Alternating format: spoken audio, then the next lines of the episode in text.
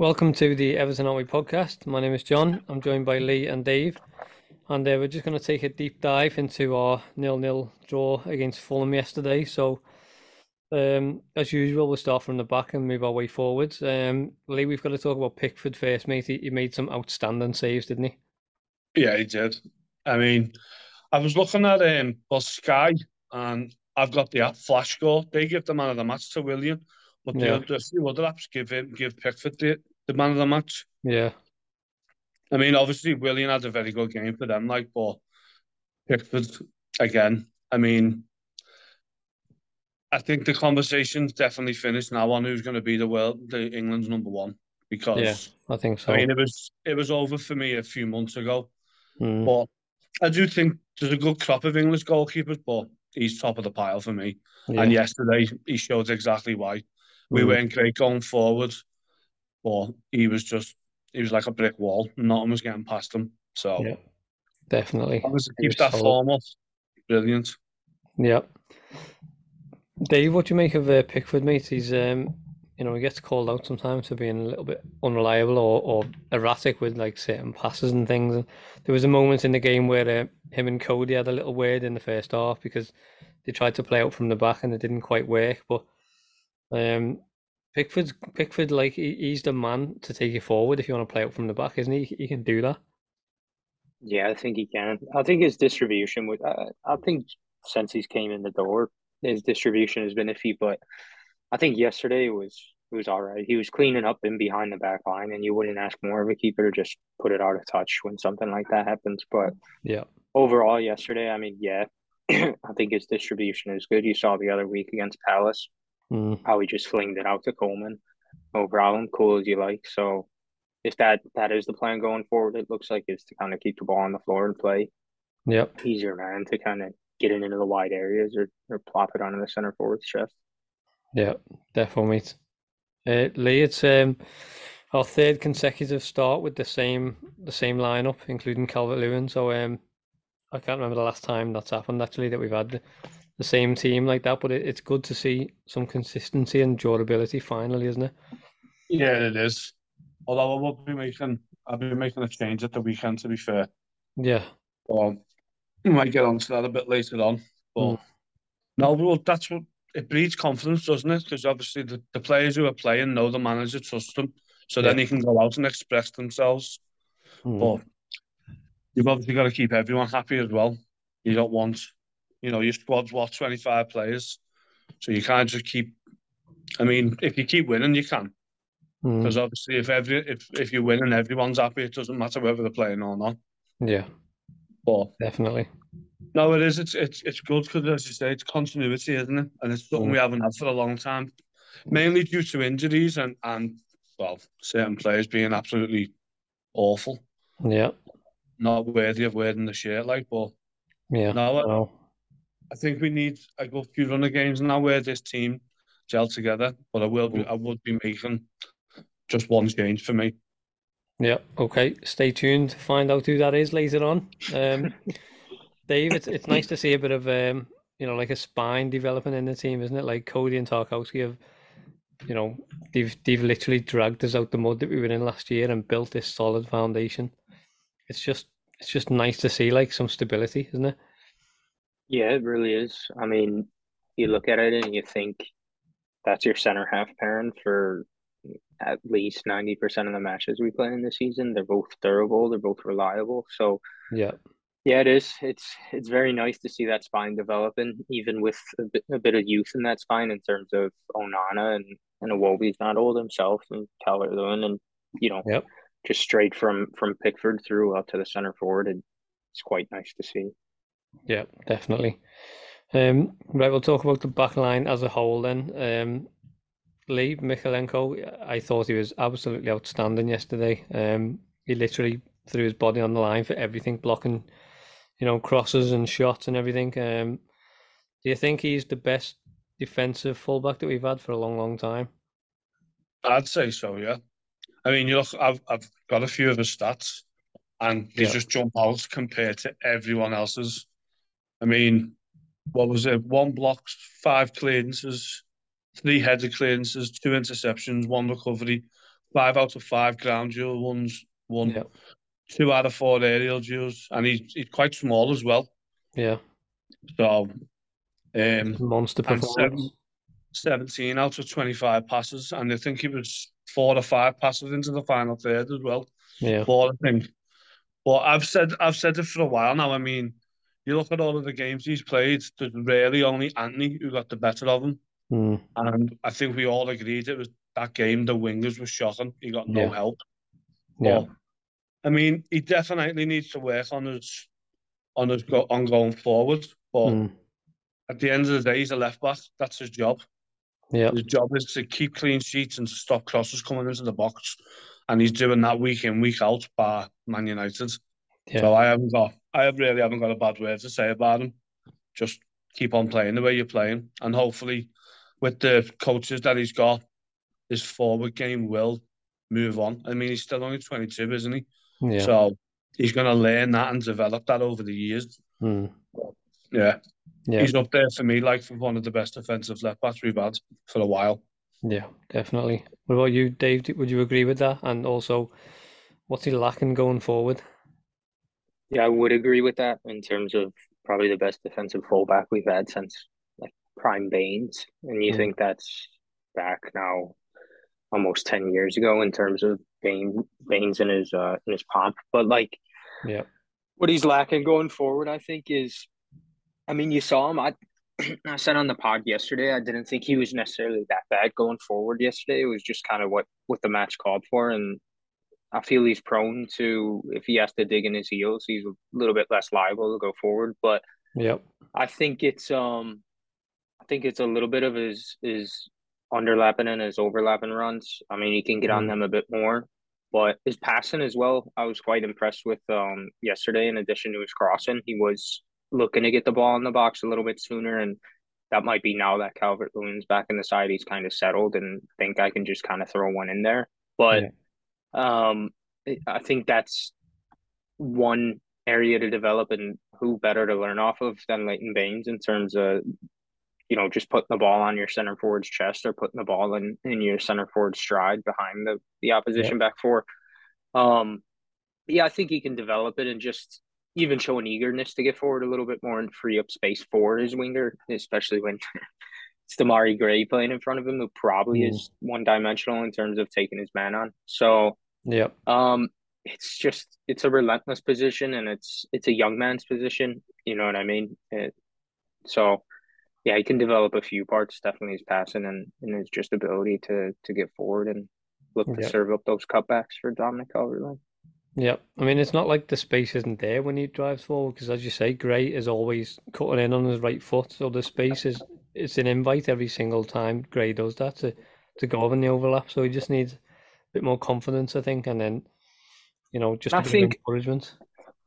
I think, and this isn't me, like, I'm not having a go at him. I, obviously, I understand he's still young and there's still parts of it, parts of his game to develop. I'd much, much, excuse me, I'd much rather have him be solid defensively and have to Yeah. develop offensively in Mm, terms of the other way around. But again, I think he's, he's Ashley Cole, and, and I know Baines is involved now with, with the U18s, isn't it? So yep.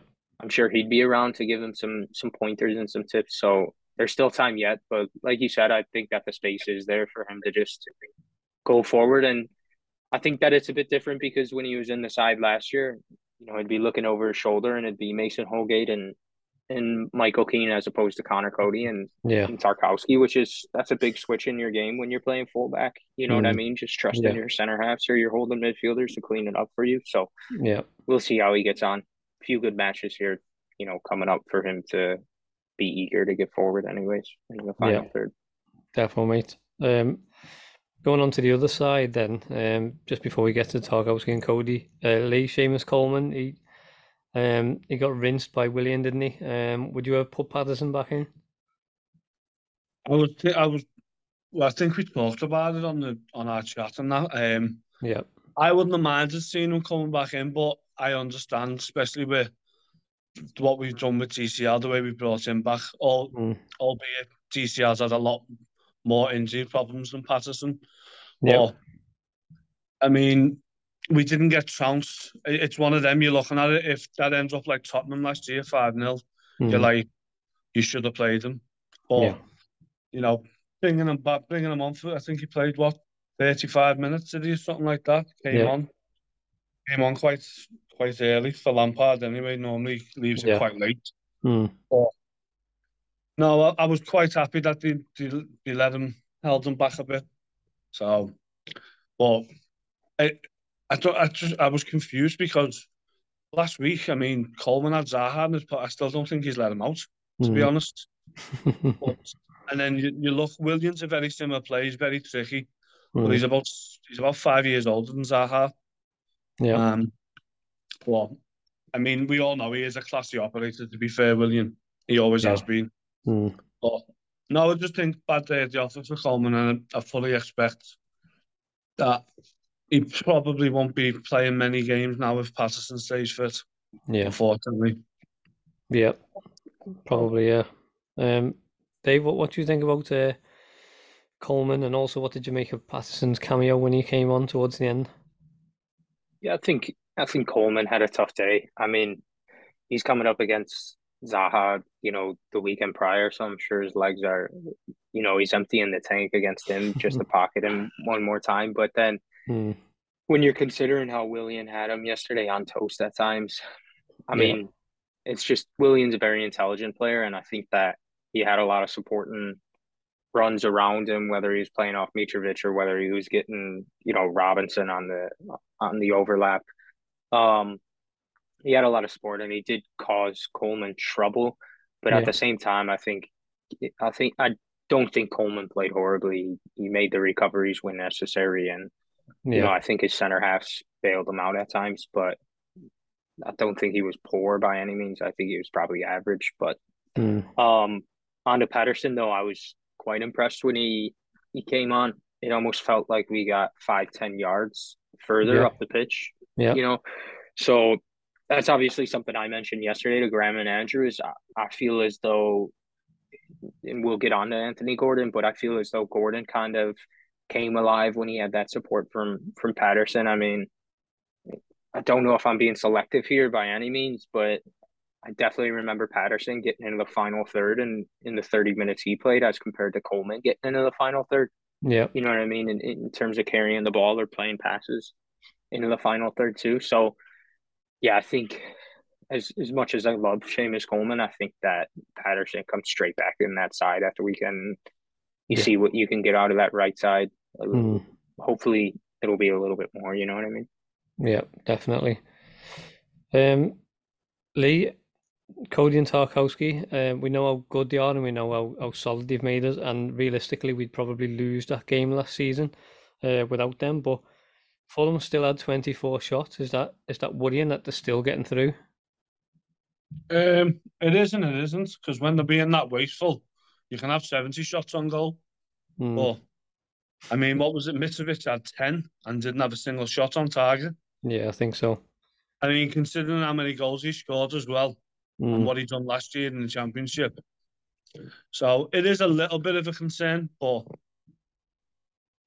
I mean, you've got England's number one there, so yeah. But no, I just I think what you said back when you started off, the continuity, the more they play together, the better mm. they're going to get, the better yeah. understanding, and that's why I think Coleman won't play that much anymore because if you've got Mykolenko, I don't think he's missed a game since January for through injury or anything. Yeah, yeah. So we've got a solid back four there. Well, mm. back five with Pickford. That you're hoping play ninety percent of the games. Yeah, and that can only mean a good thing for us going forward. Mm. Yeah. No, I thought Tarkowski especially. I mean, some of the some of the blocks that he was putting in, putting his body on the line, yeah. and he, he actually it was a bit roles reversed. As I was looking at the stats, he didn't even. I don't even think he attempted a long ball. Well, that's what mm. the thing's saying. Whereas Coady, I think he had five out of seven long balls. Yeah. Whereas normally it's Tarkowski who's spraying that ball out to the left. Yeah. One of the wingers, but it seems to be Coady that was doing it this game. So. Yeah, definitely. Mm. Yeah, we know they can both pass. Um, Dave, is is it like as I just, I'll throw the same question actually. Um, is it worrying that teams are still getting through the likes of Fulham? And you know, would you have said it's disappointing and, and it's very annoying that we're like we're, we're hanging on against Fulham, who've just literally been promoted, or are you like feeling positive about Coady and Tarkowski? No, I'm feeling quite positive because it almost yesterday looked like a bend don't break situation. And yeah.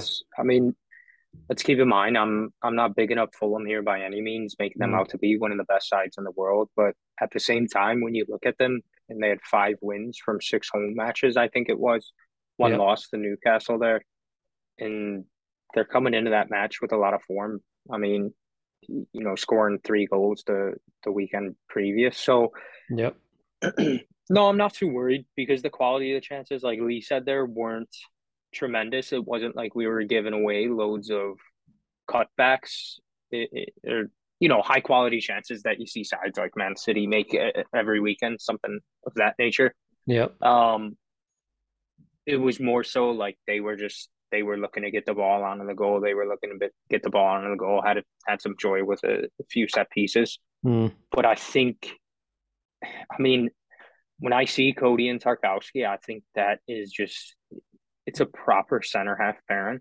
Yeah, I think that if I'd fault them for one thing yesterday, it would be in terms of taking risks and mm. making forward passes, breaking the lines into their midfield, into their forwards. Yeah. But at the same time, I mean, on the other flip side of it, it's the midfield has to be looking for that ball, you know. Um, yep. But I mean, they're they're a great example to to young kids or young young players who are playing center half in terms of what you want out of a partnership, especially defensively in terms of blocks and tackles. And mm. I'll tell you what, it's it's something a lot of people would be bothered with in terms of defending pretty deep, but they both look so comfortable doing it and defending yeah. within their own box. So yeah. it doesn't really bother me at this moment in time because we're still early in the season. I mean, you know, we're close to I think it'd be a third of the way done now. So yep. We have a lot of points there and it doesn't really bother me because that's that's some, sometimes the way you get points is mm. putting 10 men behind the ball, put uh, you know, 11 including your goalkeeper and if they're comfortable doing that, then it gives me a bit of confidence if we do go away to a Fulham and, and we nick the first goal that they yeah. can just sit there and do do the likes of that for 40, 50, 60 minutes, you know? Yeah, definitely. I think Graham um, said they were similar to Chiellini and Bonucci. Um, not like that was... in a sense that like they just they'll will let you have the ball and come at them because they'll just deal with it all the time, and it's it's a yeah. similar sort of thing. Like that was like, that was me yeah, oh, was that you? Yeah, Graham backed me. Yeah, he backed me up on it. But no, yeah. I mean, yeah, they were just good, weren't they? Like you would say, and I suppose that's a question for you too, John. Like, does it make you a little bit uncomfortable when when you see them defending that deep? It does. It does sometimes, um, because it's Everton, isn't it? You know, we just we just yeah. think the more we invite pressure, the more that something is going to happen, and it usually does. Um, eventually they do get through, but with Tarkowski, I I think Tarkowski is like I said previously, he's one of the best defenders in the league, if not the best at the moment, and on form anyway.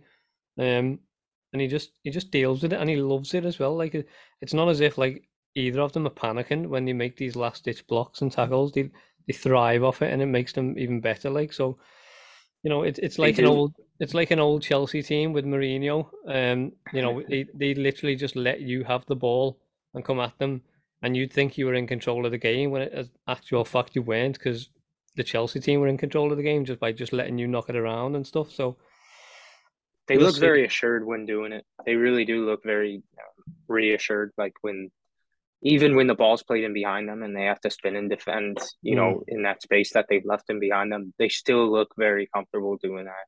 I must yeah. say, it's. Yeah. I mean, to me, it's reassuring. Do I want to be giving up twenty four shots to Fulham in an ideal world? No, mm. but if they're not that high quality of chances, then yeah, like you know, like Lee kind of mentioned, what's you know they could have seventy, but yeah, I thought they dealt with Mitrovic really well, yeah. particularly Tarkowski. Definitely, mate. Yeah, Lee, did you want to um, jump in on something there, mate? Well, I was just going to say what you touched on there, John. It looks like these two love to defend. Yeah. Whereas, I mean, I think Holgate does, but I don't think Michael, Michael Keane never looked comfortable on a football pitch. He, he doesn't. Yeah. But these two, these literally look like they wake up in the morning and all they do is think about defending every single minute they're awake. Yeah, Is all they want to do is get on that pitch and put a foot in, put the mhm, ball into Row Z, yeah, whatever. It's just they love doing it. yeah, So- definitely. Yeah, they, they've got a, a you know, a certain kind of swag about them, and a lot of good centre halves do. They have this like cockiness that they're just going, they're just the best, and just nothing's getting past them.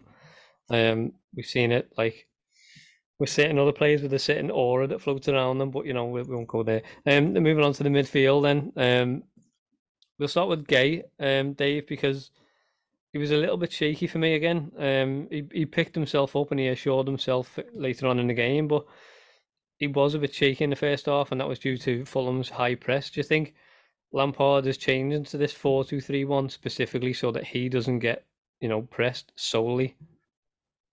Yeah, that's an interesting question in terms of the change of shape, maybe to accommodate a, a bit of his form at the moment. Yeah, Um, I don't know if he necessarily has. I think he's done so if if they have done so purpose, you know, purposely to get a little bit more out of the fullbacks and to get Yeah. a little bit more out of out of Iwobi himself. But Hmm. um, because that's just a position that Gana would be comfortable playing. I actually thought that he was okay yesterday, probably a Mm. little bit more closer to to the poor side than yeah, the average side. You know what I mean?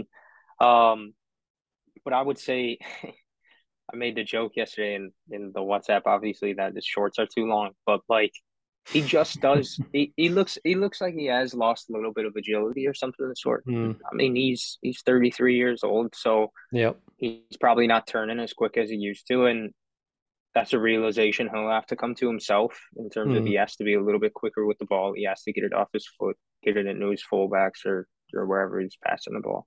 You know yeah, what I mean? yeah, definitely.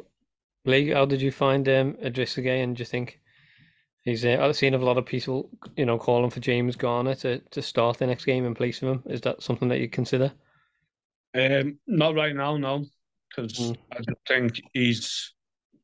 I, I think he's pivotal. If if well, if the forward players are playing well, it's because he's playing well, Yeah, and I do think he is, especially with Onana in that too. yeah, I mean, we used, to, we used to see it with Gareth Barry and McCarthy. When them two had a good game, the top of the pitch just took it, uh, took look after Yeah. itself because they could Yeah. just go, yeah. not have to worry about tracking back as much. Mm. I, I think he was. I think he was a little bit better than what he has been. I still don't think he was at his best, Mm. but I, I think he's still still a little bit left there to come out of him again since he's come back. But Yeah. I think it was a bet, slightly better performance than last week. Mm. I do think I do think just uh, on the point, and John, if you want to say something, go ahead here after this. But just food for thought, like for ourselves and for the listeners, is he's coming back from PSG, where Yeah. the movement in the final third is probably levels above what he'd imagine seeing here at Everton, and Yep. that's not a disservice to the likes of Calvert Lewin or, or Gordon or Gray. It's just a, it's Yeah, just a let's credit. Not, let's not compare Rondon to Lionel Messi. Yeah.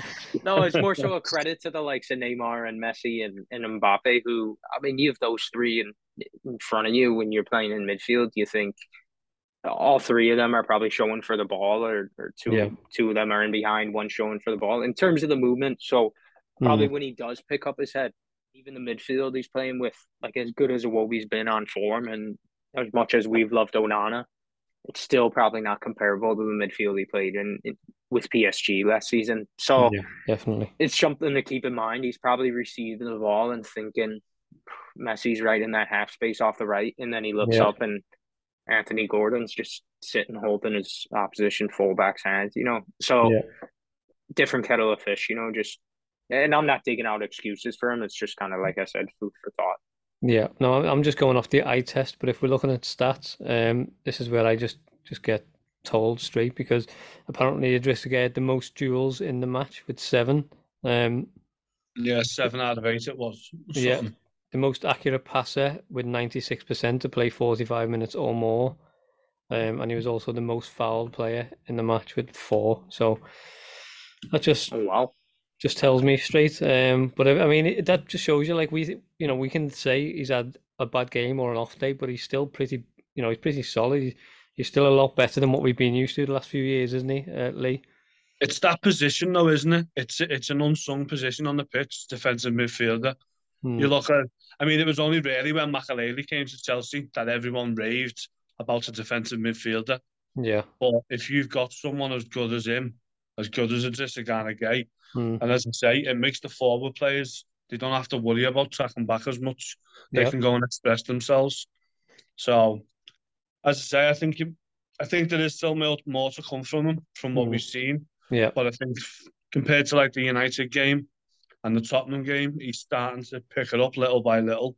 Hmm. So Yeah, definitely.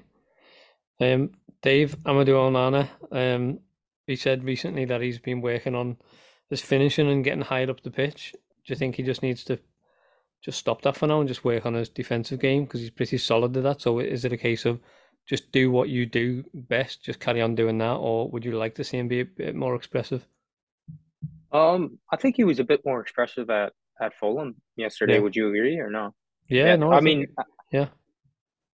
You think so? Yeah, because I thought he was getting the ball and turning and, and looking to play forward passes. I thought him and Iwobi linked up pretty well yesterday. Um, I think he was okay defensively. I mean, obviously, when you get booked, it, it, it inhibits you a little bit. Mm, Um, but I think uh, I was quite happy to see him kind of develop that side of his game yesterday against Fulham in terms of coming back, receiving the ball off the back four because it seemed at times the back four nobody to play into. But I mm, think as the match went on, he kind of grew in terms of his confidence to get the ball off them and, and kind of turn and, and find forward passes, find space to run into and, and commit Yeah. defenders. So um, I, I don't necessarily think that that's the side of his game he de- needs to develop in terms Mhm. of in terms of his finishing. I think it's a little bit more like fine tune and carrying the ball um, Yeah. off the turn and, and carrying the ball and then getting your winger or your center forward in behind or or finding Iwobi, whatever it may be, kind of playing with him. Um, yeah, but I'm happy. I'm happy to see him develop all sides of this game. I don't think he should dismiss finishing or anything like that. Mm. You know, I mean, Yeah. especially when you consider the size of him. yeah, he's a beast. Um, Lee, I'll throw you some stats out uh, from Onana's game yesterday. So he completed the most dribbles in the game with two, which is pretty low, but there you go. Um, you know, and then he, his accurate long balls was hundred percent with three out of three. Um, and also passes into the final third with five. So just shows you like he's he, he goes under the radar sometimes, doesn't he? Because he's he's so big and people think like he's good at slide tackles, but he's actually a very good passer sometimes when he wants to be. Yeah, as Dave said there, I think he just needs to he needs to work on everything and fine tune everything. Yeah. that, that's all I'd say to him is just fine tune everything, just work on a bit of everything. Hmm. I think he's I think he's gonna I think he'll will go to the very top of the game. Yeah. Um, I mean, from what people have said about him, and I mean, don't forget he only played was it eight games for Lille last Yeah. year. Something like that. Yeah. Yeah, in, in League One, he only played eight matches. Now, can you Or started imagine? eight matches. Yeah, Mm. can you imagine three years ago if we had to spent the money we spent on him after only playing eight games? Yeah. But no one, no one batted an eyelid at the price tag. Hmm. That tells you everything you need to know.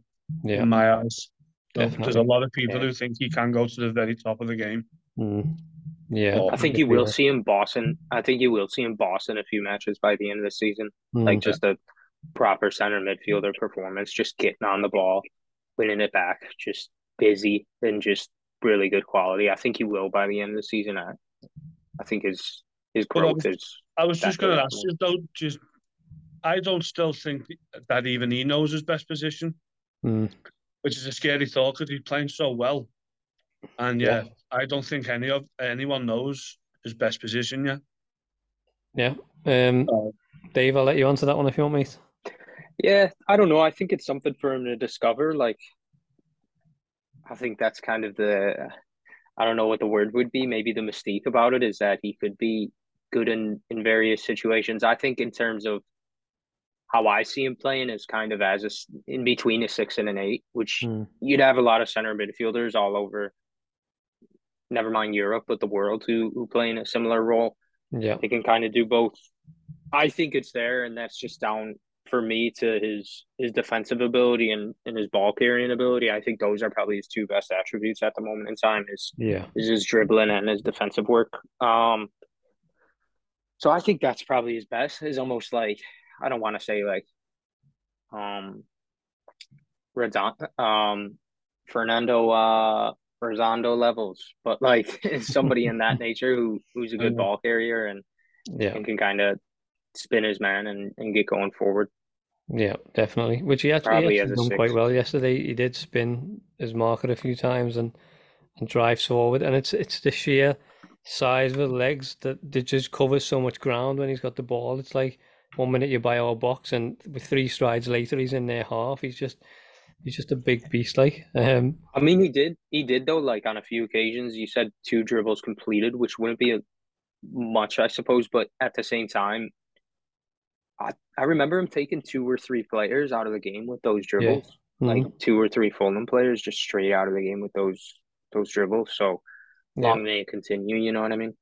Yeah, he's got a he's, he looks very awkward, but he's got a nice little uh, bit of agility about him as well. At the same time, Yeah, he like, does. he can drop the shoulder and, and just blow past someone with a little bit of acceleration, which is just mad It's a, considering sca- the it's a scary thought as well. He still hasn't grew into his body properly because he's so tall and he's only 22. He's Yeah. gonna he he doesn't know what I, I'm guessing he probably doesn't even know what what his body's capable of Yeah, as a footballer yet.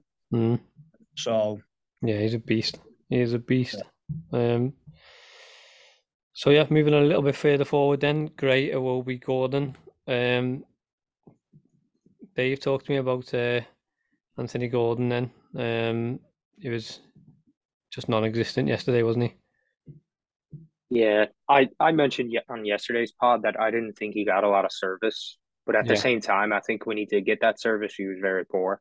Mm, Um, I don't know what's missing. It's it's important that obviously I think all Evertonians, we myself included, we've we've identified the what, and the what is that he's very poor at the moment. That's that's what it is. You know, Yeah. despite him scoring against Palace, I don't think he mm. necessarily looked the world alike, but yeah, maybe we need to revisit expectations. And this isn't me blaming the fans. I'd never do that. I I think he needs to offer more as a player, but yeah, I'd love to explore the why. Like I think it's he's for me, I think you look at it and you think he's a 21 year old kid. When Coleman's playing there, Coleman's likely not gonna get up and support him too much and, and free up much space for him. yeah. But he was poor, yeah.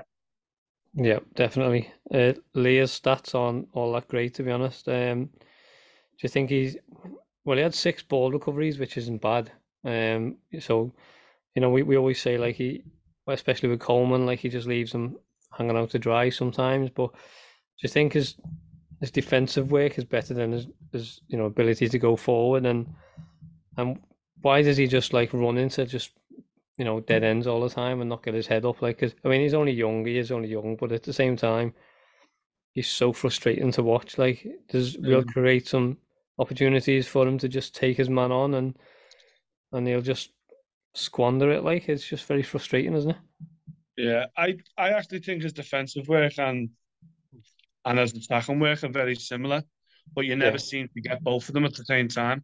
yeah It was like he was obviously he was half decent defensively yesterday, but mm, just offered just offered nothing going forward.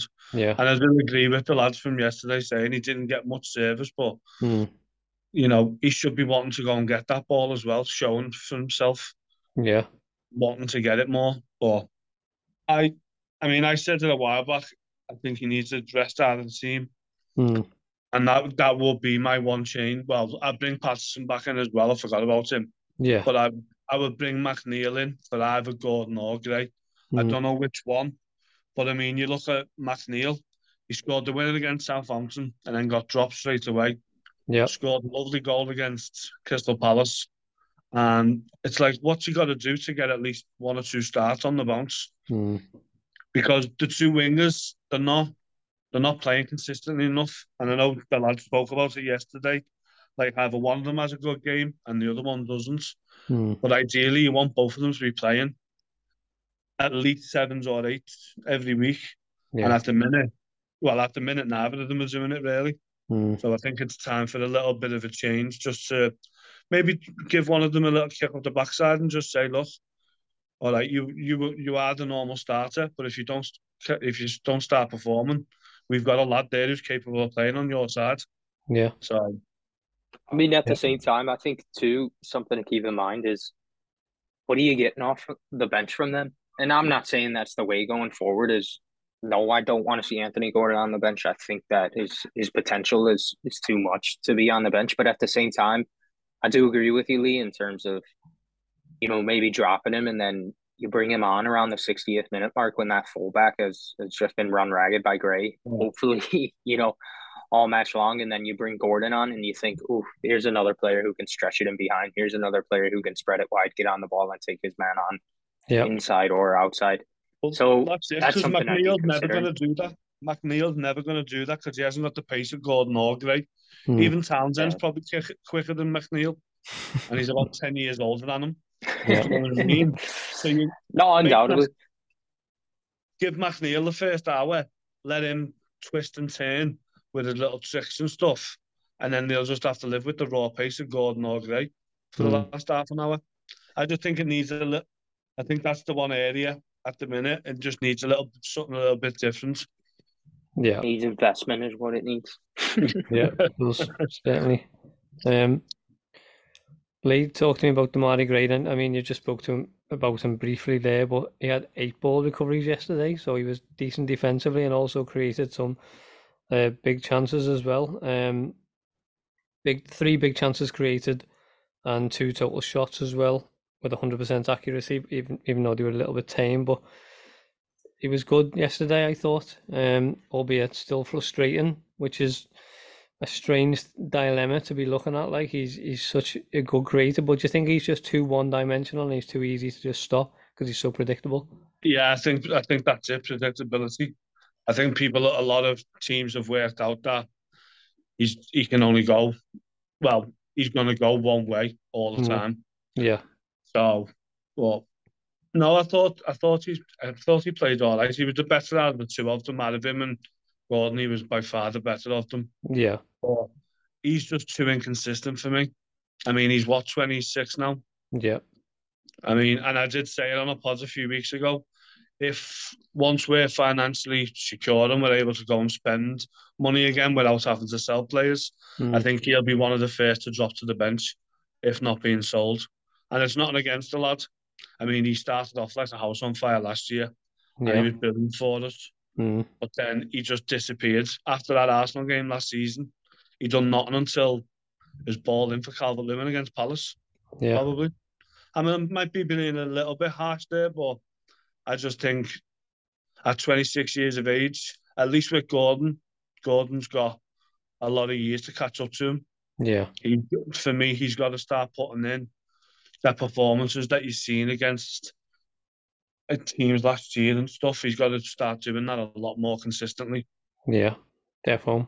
Dave, would you agree with that? And do you think maybe you can try the Demarai Gray down the middle, perhaps, because he likes to cut in into the middle anyway and take a shot?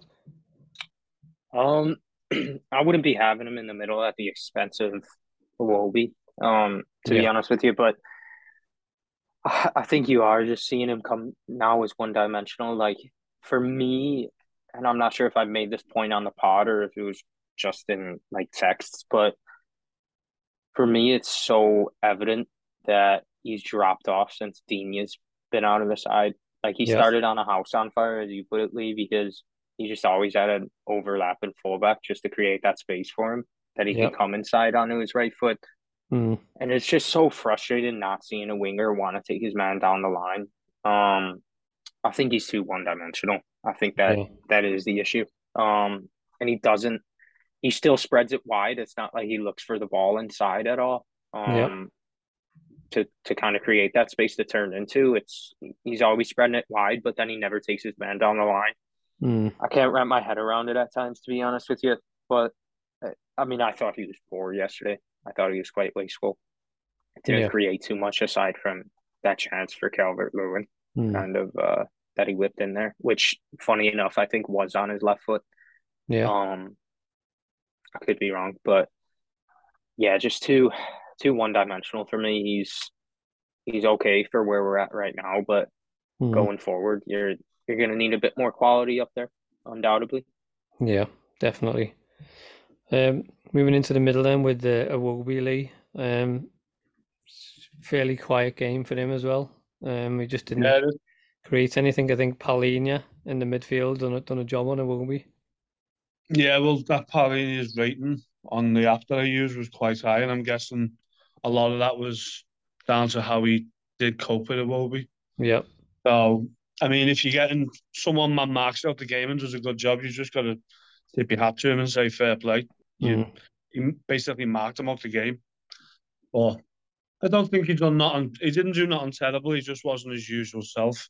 But I think that is more down to the tactics of Fulham to try and stop him because they've obviously earmarked him as the one that creates the most, yeah. you know, more the most assists for us this year. Mm. So I think it was just more of a case of him being marked out the game.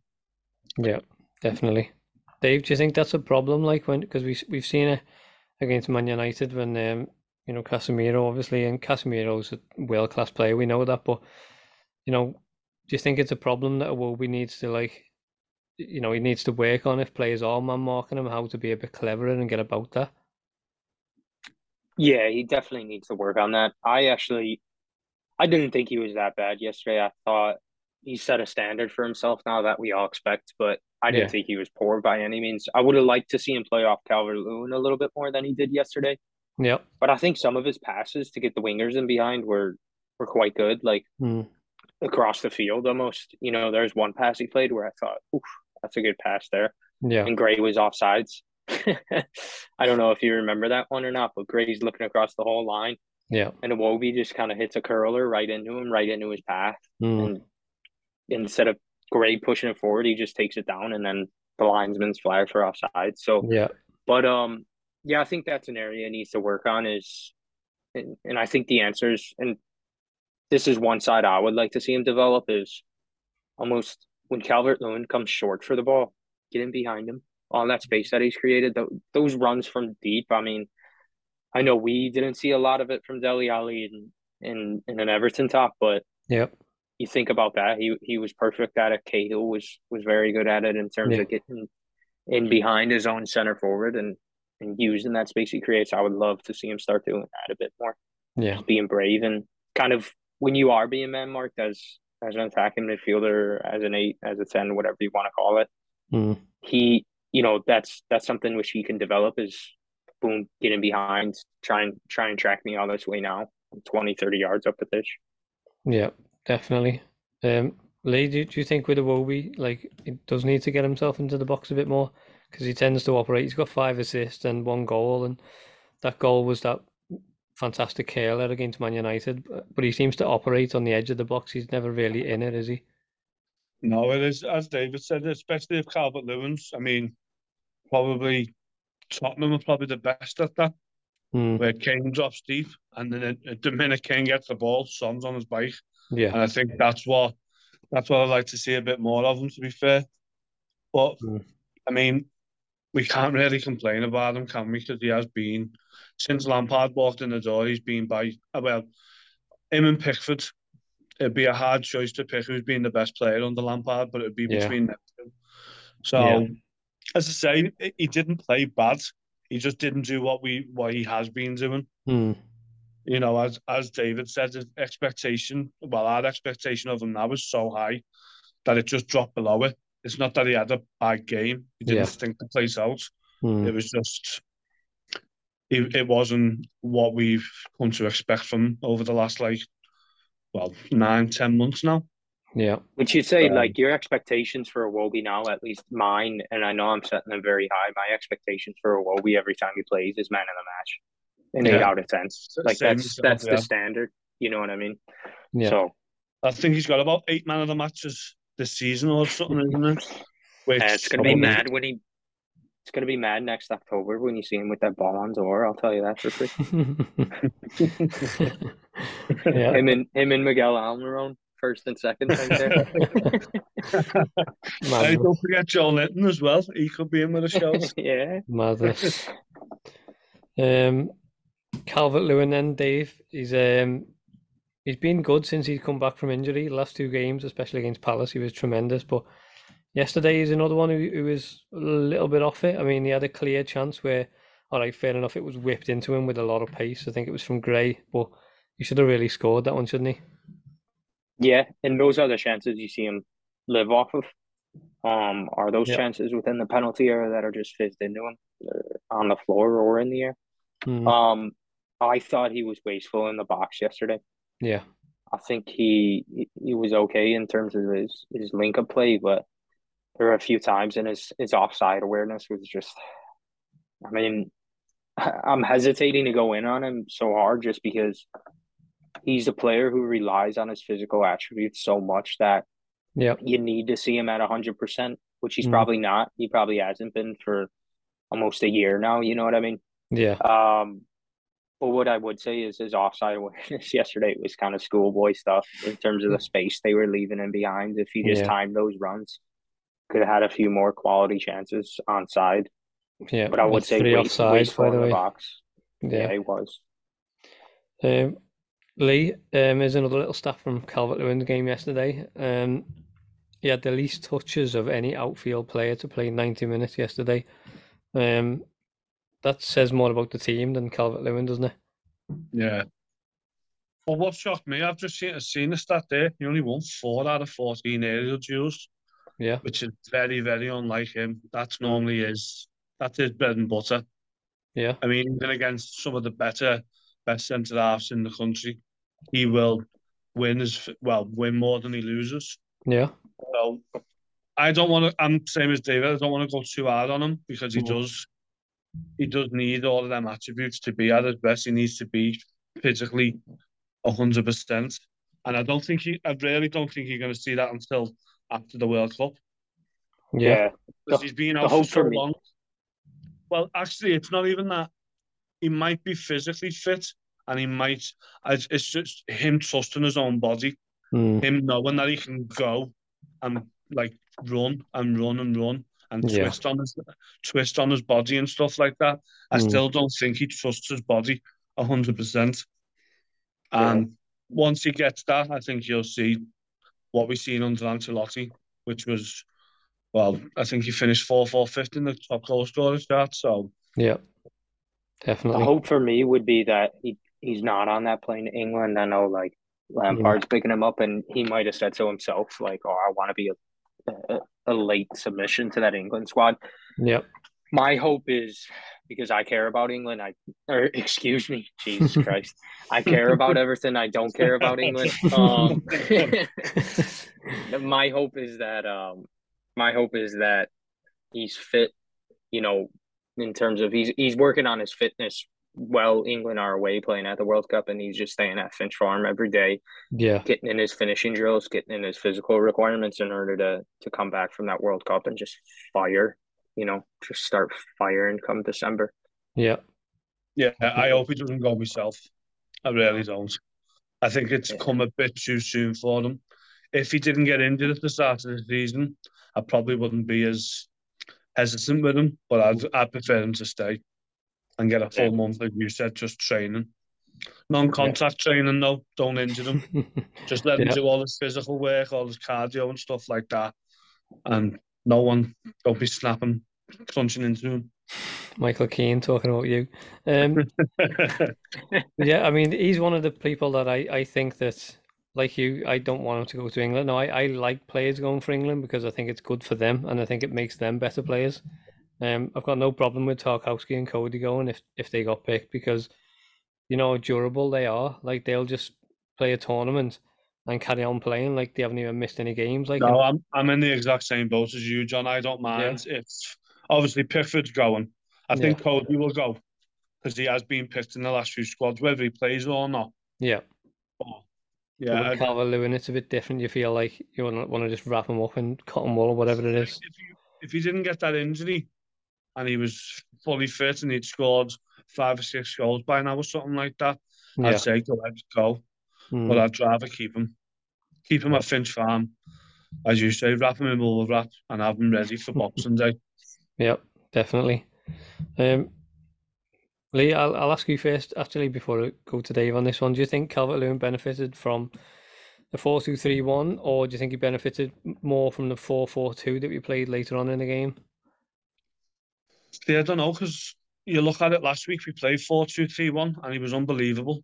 Yeah. So, and it, it well, we tried 4 2 3 1 and then went to a 4 4 2. And I didn't see much of a difference. I mean, I think if you're playing that for the full 90 minutes, I think he will benefit having someone next to him.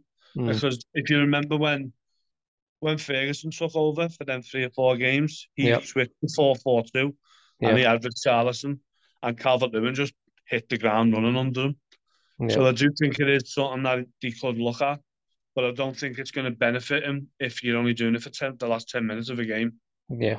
I just don't see the.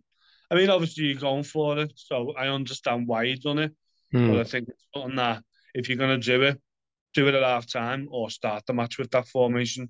Yeah. Dave, what about you, mate? Do, do you think it could be a case of playing different formations from when we're away from home? Because at Goodison, you can play whatever you like. We're always going to be in the ascendancy um, because it's Goodison. But away from home, he's going to be so isolated, isn't he? So is it a case of playing two up top just so he gets that bit of extra help? Yeah, I think it's an interesting discussion just because from what I've seen in our pressing, it's Iwobi does go to press high, so it's almost as if that defensive shape is always a 4-4-2. Yeah. Um, obviously, you know, when we're defending within our own half, it's a different story. But when we do go and press, it seems as though Iwobi joins them in that forward line. Mm. Um, most of the time, at least. I think. I mean, I think about Calvert Lewin's best performances in an Everton shirt, and I try and I don't necessarily want to say dismiss under Ancelotti, but you think about him against Chelsea under Duncan Ferguson, Yeah. played in a front two. Mm. You think about him with Rooney under Koeman when he went away to the Etihad, and that was probably his coming of age match. You know, um, He just ran one all. company ragged that game as well. Yeah, he did. Yeah. He did. So I think that's something to keep in mind that, you know, he, he, he looks good when he has a player playing off him Mm. because he can create that space for him. He, he can keep that center half busy and occupied.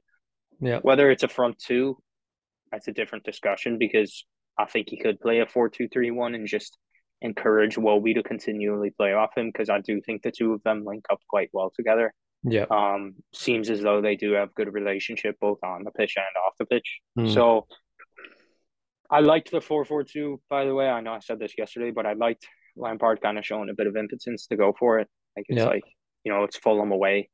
What's Mm. the difference this early in the season between a point or or, or none? Um, so. But yeah, it's definitely food for thought in terms of him playing in a front two, or or at least with a split striker playing underneath him.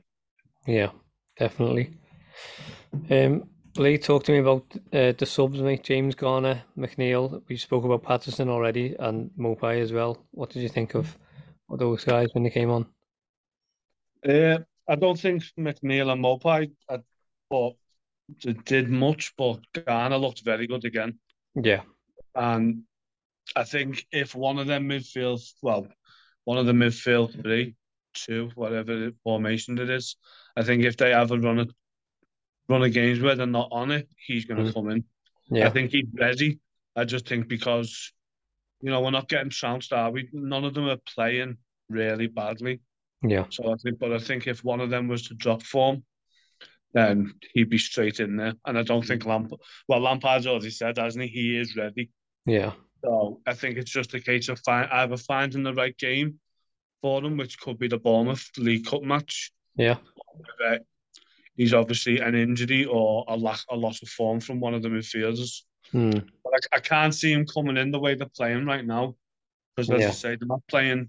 They're not playing terribly, mm, and they're not, we're not getting beat, so you don't really change the side too much. But I think sooner or later he will be in there. I think. Yeah, defo. What about you, Dave, with uh, Garner, McNeil, and Maupay? Yeah, I'd, I'd hardly consider. I think they all did okay. I think Garner was pretty good when he came on though yesterday against Fulham.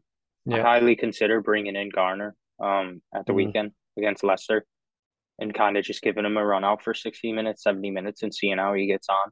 Just Mm. because uh, I know Leicester are picking up a bit of form and I think that could be a tough midfield battle.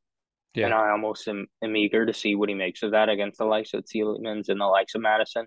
Yeah. Can kind of gauge. And obviously, I don't want to sacrifice points for it. If Mm. he's playing poor, hook him at halftime. I know that might not do the world of confidence for him, but Yeah. yeah, I'd be looking to get him in these next two matches, possibly. Um, I definitely who- be who highly considering him. I'd probably go for Gueye, to be honest with you. Yeah. I would if you were going to make that change. I'm sitting on the fence a bit in terms of Leicester at home and in in the league, but Mm. I'd definitely bring him in for that League Cup game and have a good solid look at him and see how he gets on. Um, I personally don't think he's a six, but I think you know if you play Bournemouth away in the League Cup, maybe it's you bring in Davis and Garner, leave Onana, Gana, or Iwobi in there to play alongside them too. Yeah. If you're bringing Doucouré in on the side, that's fine. But Mm. I'd like to see a bit more of him. I think he looks like a proper box to box midfielder, to be honest with you. Yeah. Making tackles, making forward passes. He, Mm. he looks like he can be all around it. Yeah. Definitely, mate. Um, Um, Lee McNeil, he, he had uh, roughly 15 minutes and he only had seven touches and didn't didn't create anything, didn't win any duels, any ground duels, didn't recover the ball, didn't really do anything. McNeil. Um, what did you think about him? Like, Yeah, I don't think it was a. I think it was one of them where he just didn't just didn't get up to speed with the game. mm, But I, I personally would be starting him against Leicester. yeah, But it's a bit, it's a bit more tactical just for the fact that if you're playing Calvert Lewin, Leicester were the second worst team from defending set pieces, and I think they're near the top this year already. So. Um, you want someone who can consistently put the ball in the right area, mm. and he is the best crosser of the ball at the club. Yeah. So, and I think I, he's better than uh, Demarai Gray for crossing. yeah, I think he is. Yeah, I think he's more consistent. I think Gray can put in a really good ball, as we've Mhm. seen with the goal against Southampton, Yeah, the, the equaliser, Coady's equaliser. But I think consistently, McNeil's slightly better.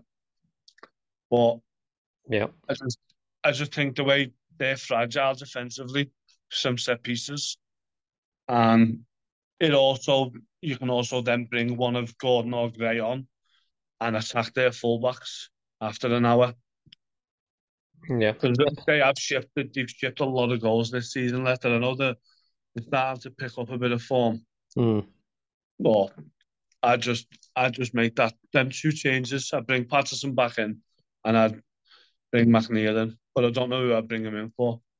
yeah, definitely. I wouldn't be I wouldn't be fussed if it was Gray or Gordon. Mm, Oh, yeah. Dave, what about you with uh, McNeil? And as Lee touched on there, Leicester have conceded 25 goals this season, but you've also scored 21 as well. Um, do you think McNeil's a shout? Because he is, he isn't, he isn't bad defensively. Like he's quite good, and you know, going forward, he, he might be able to hit something with Calvert Lewin. Would you, would you start McNeil? yeah, I'd almost, I'd be tempted just thinking through it right now. I'd be tempted to bring him in and play him off the right, Yeah, and Patterson. Um, kind of freshen up that right side, bring those two boys back in because Yep.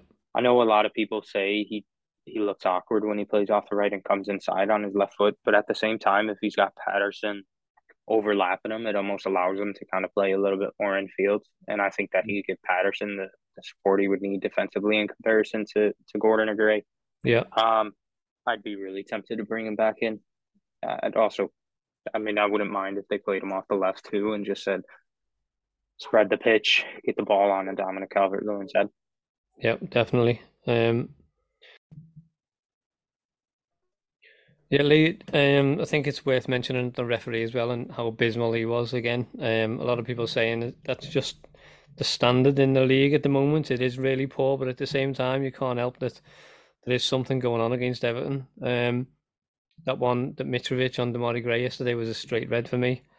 And then you look at some of the other tackles previously, you know, Van Dijk on Onana, that's another straight red. Um, I think it was uh, Longstaff on Gordon last season against Newcastle, straight red. You know, uh, Ayew on Gordon last season, straight red.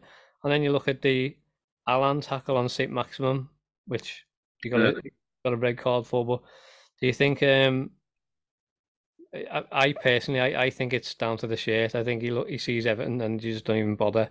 Um, what do you think on it? I think there's a little bit of that, but I'll just take it away from like Everton, so it doesn't sound like it's too biased. Mm. Um, Emerson Royal got sent off in the North North London derby. Yeah, That that tackle yesterday was nowhere near as bad yeah, as the tackle that Mitrovic done. So it's just inconsistent, like incon- so inconsistent. I mean, wasn't I think even even even Graham Souness said on Sky. Now, if you've got someone like him saying he's a lucky boy, yeah, you know you've done something wrong there because he was known as one of the hardest tacklers in the game. yeah, So no, but my view on, I mean, technology. This technology was brought in to help referees, Mm. and it's done the opposite. What it's done is it's exposed them for how poor they are. yeah, They are. Uh, the well, if you actually look at the last two major tournaments, I think we've got two going to this World Cup, Mm. which is Michael Oliver and Anthony Taylor. Um, Taylor went to the Euros because obviously he was the referee when Eriksen had his cardiac arrest. yeah, But no one went. No one went to the World Cup in Russia. Mm. So we've literally had, well, out of the last three major tournaments, we've only got two referees going. yeah, That, that, that, but we've got the best product in the world, the best league, the best, some of the best players, the best managers. But yet the refereeing is just miles behind everything else in this Yeah. country. So Yeah. It's abysmal. Um, Dave, I think you, you said it was uh, a, more of an orange one, wasn't it, than a than a red? Have you had a chance to watch Yeah. it back and do you feel different? I have I do feel different. I kind of was thinking about it while I was chatting through it with Graham and Andrew yesterday, and I did come back on my words and say that it was a red card in my opinion. Yeah, Just if you look at that as, and I'll look at it individually and then obviously collectively, but individually, it's that's such an unnatural action. I don't know Mm. what he's trying to do there. If he's trying to get the ball on his studs and then turn out, but yeah, it's almost as if, well, what's the standard? You know what I mean? Because Lee, you mentioned it in terms of Emerson getting sent off in the North London Derby. Well, if if a tackle like that, where you're driving your studs in, into a player's ankle like that, you could break his ankle. So how is that not ruled as excessive force or dangerous play, which are warranting a, a sending off? yeah, Um, yeah, that's that's a red all day long, and then just collectively, it's I don't know. I think the standard of refereeing is just in the gutter at this point, moment in time, and I think yeah, you could point to VAR as probably the reason why. Possibly, Mm. it, you would say more than likely it is, just because I think that now there's almost a reliance on it, but Mm. that with that same thing of that reliance is you have a preconception now going into the people in the VAR room who are like, let me back this ref up. He called it a yellow card. Okay, we're gonna stick Yeah. by a yellow card. But mind you, I mean, even some of that VAR those VAR choices yesterday were mad. Like, how can you review and and not to big up Fulham or anything like that, but how can you review that Coleman challenge on Willian and think that's not that's not a penalty? I don't know. I mean, for me, I thought so, but yeah, especially when you review that Mitrovic on Gueye, that that looks clear as day to me that that's a red card when I see it back, and yeah, it's just generally speaking, I don't know, I don't know what what the issue is, but to Mm. me, all signs point to VAR and in this reliance on it uh, of it. yeah, definitely. Lee, would you It's a um, weird one. yeah, would you would you accept the fact that you know Fulham have, have would have uh, had a penalty if they'd have sent one of their players off? Would you uh, you know? oh yeah, that's but that's Yeah. that's the whole point about it. It's inconsistent. Mm. It's it's so inconsistent, and you see loads of people, even like pundits and journalists, saying like VAR's got to go. VAR is not a problem. Mm. VAR is just a screen. It's the man controlling the screen, which is the Premier League referee. Yeah, You know, you've just had is it John Moss and Mike Riley have retired, and they're in charge of it. How yeah, many times did they make mistakes? And then you know you make mistakes all the time. That's fair enough. mm. But when you've got the technology there, they're still making the same mistakes. Mm. And it's like, I know they've brushed up on the offside this year, and the handball rule's a bit. It's a bit of a grey area. Yeah. But tackles like that, I mean, tackles like that, yeah, 30 years ago, you get away with that. Mm. And that's what Graham Souness said. He said in today's game, that's a red card. And I just don't know. Well, it's it's happened since VAR. Look at Michael Keane against Brighton, the first year that came in. He give? Uh, did he? He actually fouled Maupay, Mm. but it well, it wasn't a foul. And Yeah, he just clipped the back of He- him on his heel a little bit. well, I think if you actually look at it, we've had more apologies of the PGM, PGMLO than any other club in the Premier League since it came in. Yeah. Because obviously the handball, it's just, it's just a farce. I think they need to really invest in grassroots refereeing, and it will Yeah. take time. Obviously, it'll take ten years possibly, Mm. but I think that's the only way forward now. Unless you're willing to go and get the best referees from Spain, Italy, Germany, France, and bring them over for a year or two or something like that. Yeah. But something's got to give because this Mm. just can't carry on the way it's going. It's absolutely shocking. No, it is, mate. You're spot on. it, do you know what? It's not. It's not just an Everton thing. It's every club. Every well, they were even showing two years ago on Sky. They used to show a table of how the league would look if you weren't affected by VAR. Yeah. That that, that can't be right. Surely No. you can't be Mm. showing how many times they've made mistakes, even though they've got all the technology in the world now. Shocking, yeah. Yeah. I mean, it's I just hope- like it's too common now. It's Mm. what I mentioned on yesterday's pod. You know, is like it used to be, maybe even the past couple of seasons, used to be one or two incidents a weekend, but now you're genuinely seeing one or two incidents a match, Yeah. a match, which Mm. like that's just unacceptable at any standard, at any level of footy. It's just unacceptable to to have that kind of refereeing. So the Mm. FA need to explore it internally in terms of what's going on, why is this happening, and maybe it's hey, listen, you only bring VAR in for offsides decisions or something of the sort like that. Mm. But I don't know. I, there's so many discussions to be had on it, but I think it's Yeah. it's a common agreement that it's just poor in general the state Mm. of refereeing at the moment. Yeah, I mean, some sometimes I just don't even think they bother with the VAR and everything else because those two situations yesterday, um, those two incidents where, you know, the tackle on Gueye, you don't even need cameras for that. If if the referee, and it's something that Graham spoke about yesterday, if the referee is left to do his job himself and he's got the responsibility of making a decision, he'll probably get that right because he knows it's on his back. But he's got the, you know, the benefit of just being like, well, VAR will check it, whatever. And it shouldn't be the case. The same with the penalty. Like the penalty, you don't need cameras to see that that's a penalty. You can check it by all means, but I, I just don't even think they bother checking it either. It's just, Mm. It's pathetic. It really is. Um, they need to get some transparency like they do in the Australian League. Um, not that that'll ever happen because, you know, they're not going to tell us Well, what they actually- say. Like, We've actually got one of the referees from the Australian League, haven't we? yeah, mm, Um, and I've watched a few of his clips on YouTube because obviously they, the fans are able, are able to hear what they say, what they're saying. And I think that needs to come in. I really, I think that'll be the next stage, but I'm sure it's something that they can't bring it until next year. No, because it, the league's already started. yeah, So Are you I mean, talking I- about where they mic referees up? yeah, and you can hear it on the TV and stuff like that. mm, Imagine that. Imagine fucking Anthony Taylor just saying, "Nah, no penalty there. It's Everton." yeah. Everton. Wouldn't surprise me. Yeah, wouldn't surprise me one bit. no, but that's a big problem as well. There's no accountability for them.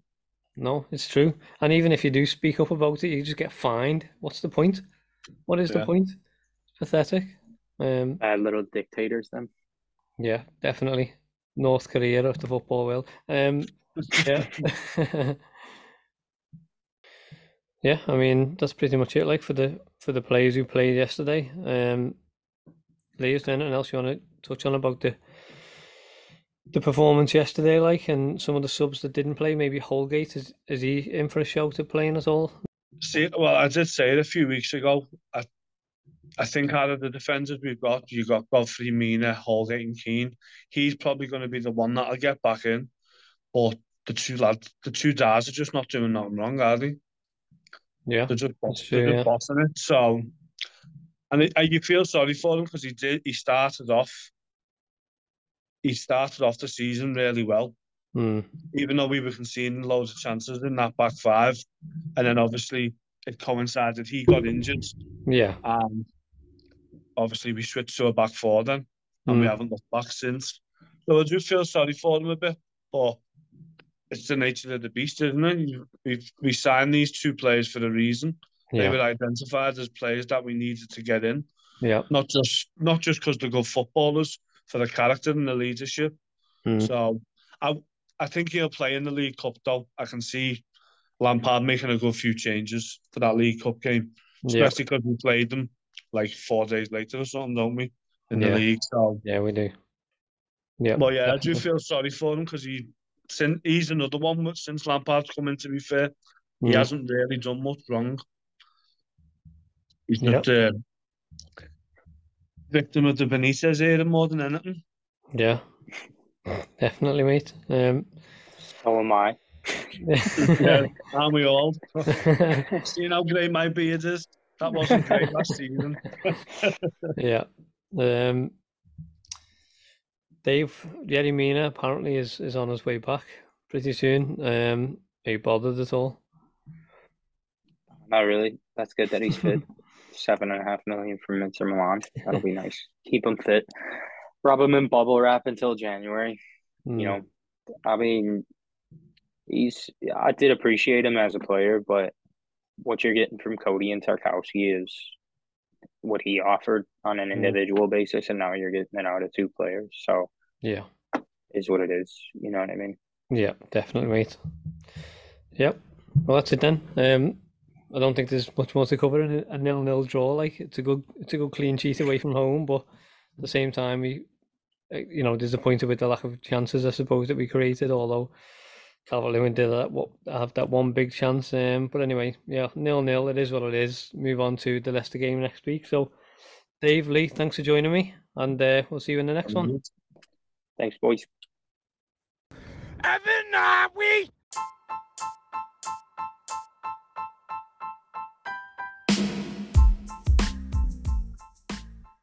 Now it's time for a quick word about our sponsor, Manscaped. Big thank you to the guys over at manscaped.com for sending some products for us to check out.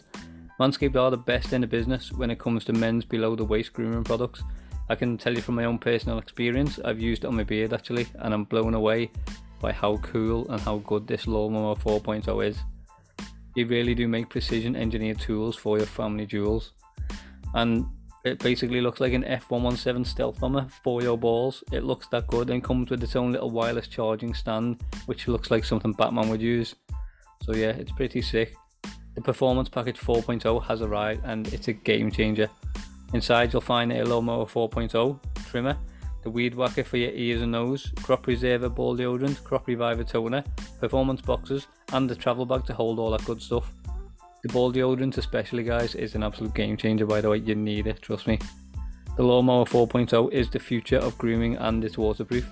Their fourth generation trimmer features a cutting edge ceramic blade to reduce grooming accidents thanks to their advanced skin safe technology. The Lawnmower 4.0 also has a 4000K LED spotlight if you need a more precise shave. The Performance Package 4.0 also includes the Weed Whacker nose and ear, and ear trimmer. And the weed bucket is also waterproof and also has Manscaped skin safe technology as well, which helps reduces nicks, snags, and tugs in those delicate nose holes. The Crop Preserver Ball Deodorant and Crop Reviver Ball Toner will change the way you approach your hygiene routine. Trust me when I say this, your balls will thank you. Manscaped even threw in two free gifts to their Performance Package 4.0 the Manscaped box, boxes and travel bag. It's time to take care of yourself, so join over 6 million men worldwide who trust Manscaped. With this exclusive offer for you, get 20% off and free worldwide shipping with the code EAW20 at manscaped.com. Unlock your confidence and always use the right tools for the job with Manscaped.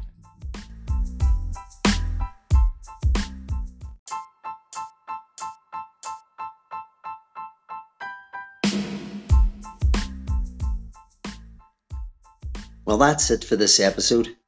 Thank you for listening to the Everton Army podcast.